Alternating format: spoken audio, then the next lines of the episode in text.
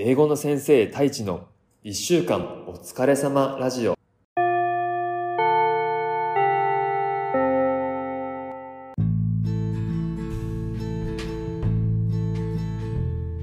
こんにちは。英語の先生太一です。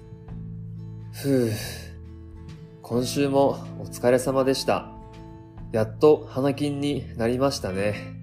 楽しい週末を過ごしましょうね。この番組は教育事業に取り組む一歩ラボ合同会社の提供でお送りします。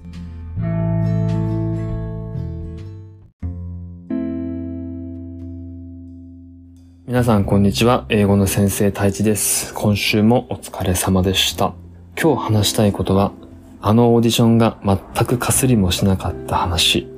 Rivals were too strong, I was too weak という話をしたいと思います。前からちょっと皆さんにあの、話したかったこととして、見せる体オーディションですね。これ、出たんですね。何かというと、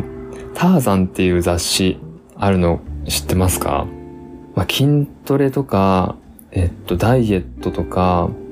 あと、まあ、健康とか、まあ、いろんなそういう体にまつわるテーマで、月2回かな出してる雑誌なんですけど、ターザンっていう、まあ、コンビニとかにもありますね。でその雑誌ターザンが、毎年、一般の方向けに見せる体オーディションみたいなので、募集してて、で、まあ、これはダイエットとか、あと筋肉つけた人とかが、ビフォーアフターでどれくらい変わったのかっていうのを、まあ、勝負し合うみたいなオーディションなんですけど、実はそれに出してたんですよね。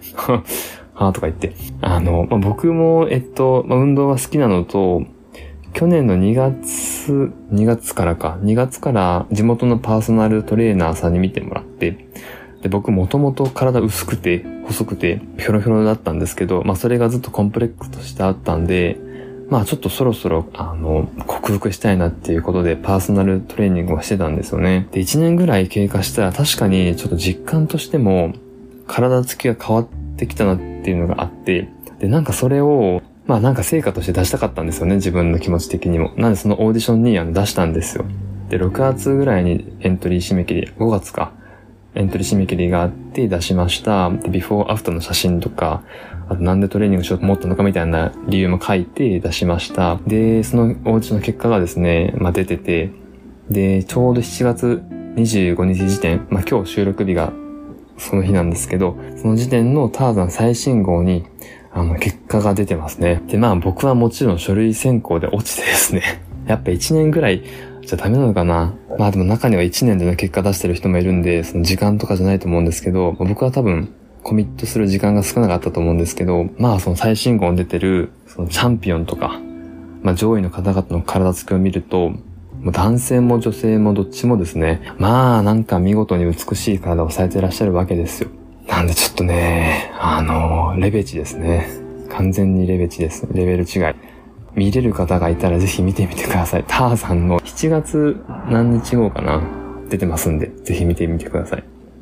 で、まあ、今回その1年パーソナルトレーニング頑張った記念で受けたんですけど、ちょっと1年がね、ちょっと僕の中では一つの区切りになりそうな感じで、最近の気持ち的に。で、ちょっと、一旦トレーニングやめて、で、今度は、格闘技ちょっとやってみたいなと思って、まあ、激しいボクシングとかはちょっと、あの、激しくやるつもりはないんですけど、キックボクシングとか、ちょっとあの、運動を兼ねて、なんか参加しやすい格闘技ないかなっていうことで今探してるんですけど、最初ちょっとキックボクシングあたりを体験してみて、もしなんか自分に合いそうであれば、ちょっと続けてみたいなと思ってるんですよね。なんでちょっとまたね、そのオーディションはチャンスがあれば出してみたいと思うんですけど、やっぱ上位の人々は違いますね。もうなんかレベチでした、本当に。なんか皆さん運動とか最近されてますか？年齢を重ねていくほどに意識しないと運動することってちょっとなくなっていくんじゃないかなと思うんですけど、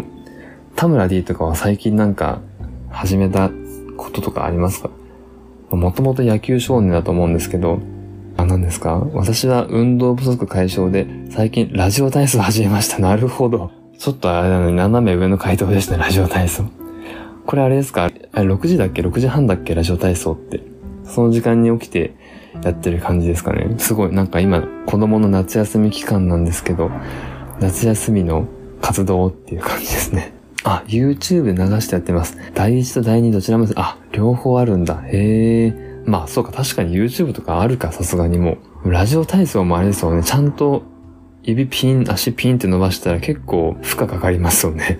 なんか子供の時に、それこそ小学生の時にやってたイメージがやっぱ強いので、なんか寝ぼけまなこう、こすりながら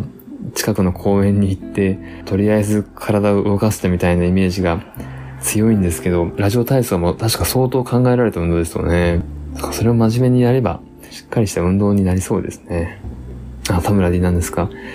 キックボクシング修行でタ出張に行くのもいいですね。そこまで行ったらやばいのもガチですね。もう仕事どころではなさそうですね。もうなんか、キックボクサーって言うんですか？あれ、タイってムエタイでしたっけ？なんかむっちゃ蹴るスポーツ。なんだったかなそっちに関心持っちゃったら面白そうですよね。あ、ムエタイタイですね。あ、そうですよね。なんかスポーツやるに海外行くっていうのもいいんですね。あ、それなんか今話しながら思い出しました。僕前東京マラソンに1回だけ参加したことがあって、2013年だったかな ?2016 年だったかなまあそれぐらいなんですけど、初めてフルマラソン走ったんですよ。まあ練習不足も相まって、もう本当でもフルマラソン超しんどくって、もう絶対走らないって、もう心の底から決めたんです。決めたんですけど、まあコロナも終わって、ハワイのですね、ホノルルマラソンあるじゃないですか。あれ出たいよねみたいな話を、まあ、家族がし始めて、ハワイだったらいいかなみたいな。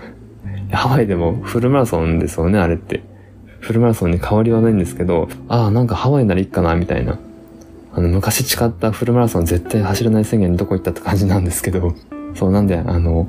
スポーツをする環境が変われば、なんかやってみたいっていう気持ちってあるなと思って、フルマラソンもそうだし、ハワイになれば行きたいってなんか僕も思っちゃってるし、キックボクシングでタイ出張っていうのなんか面白そうですよね。なんかそういうちょっとあの、余裕のある旅したいです。誰に言ってるんだって感じなんですけど。学生の頃とかは海外とかって言っても、やっぱその地球の歩き方とか買って、事前に何月何日何時にはここを訪問してこうこうこうみたいなスケジュールを結構僕もちゃんと事前に作っていくタイプだったんですけど、なんかもうそういう旅行しないですね。もうとりあえず現地に行ってから決めようかぐらいの感じで海外とかも行くことが増えてきたかな。この間行ったアメリカなんかもハワイなんかも、まあ、妻と行ったんですけど、もう二人ともノープランで行きましたからね、現地はね。まあ、仕事が忙しかったっていうのも二人ともあるんですけど、そういうちょっとね、あの、予定を詰めすぎない海外旅行みたいな、ちょっと昔とは違う海外旅行みたいなこともやってみたいなと思うので、このムエタイ出張、面白そうですね。あ、田村 D。ホノルルマラソンかっこいいですね。ぜひ有言実行でお願いいたします。これね、かっこいいっすよね。一生に一回はちょっとね、参加したいっていう感じですよね。ホノルルマラソン。田村 D も行きましょうよ、その時は。ラジオ体操とマラソン練習してもらって、ちょっと行きましょう、一緒に。で、ハワイで収録しましょう。このポッドキャストも。よろしくお願いします。ということで、今回は、オーディションは全くかすりもしなかった話。Rivals were too strong, I was too weak という話をしました。それでは、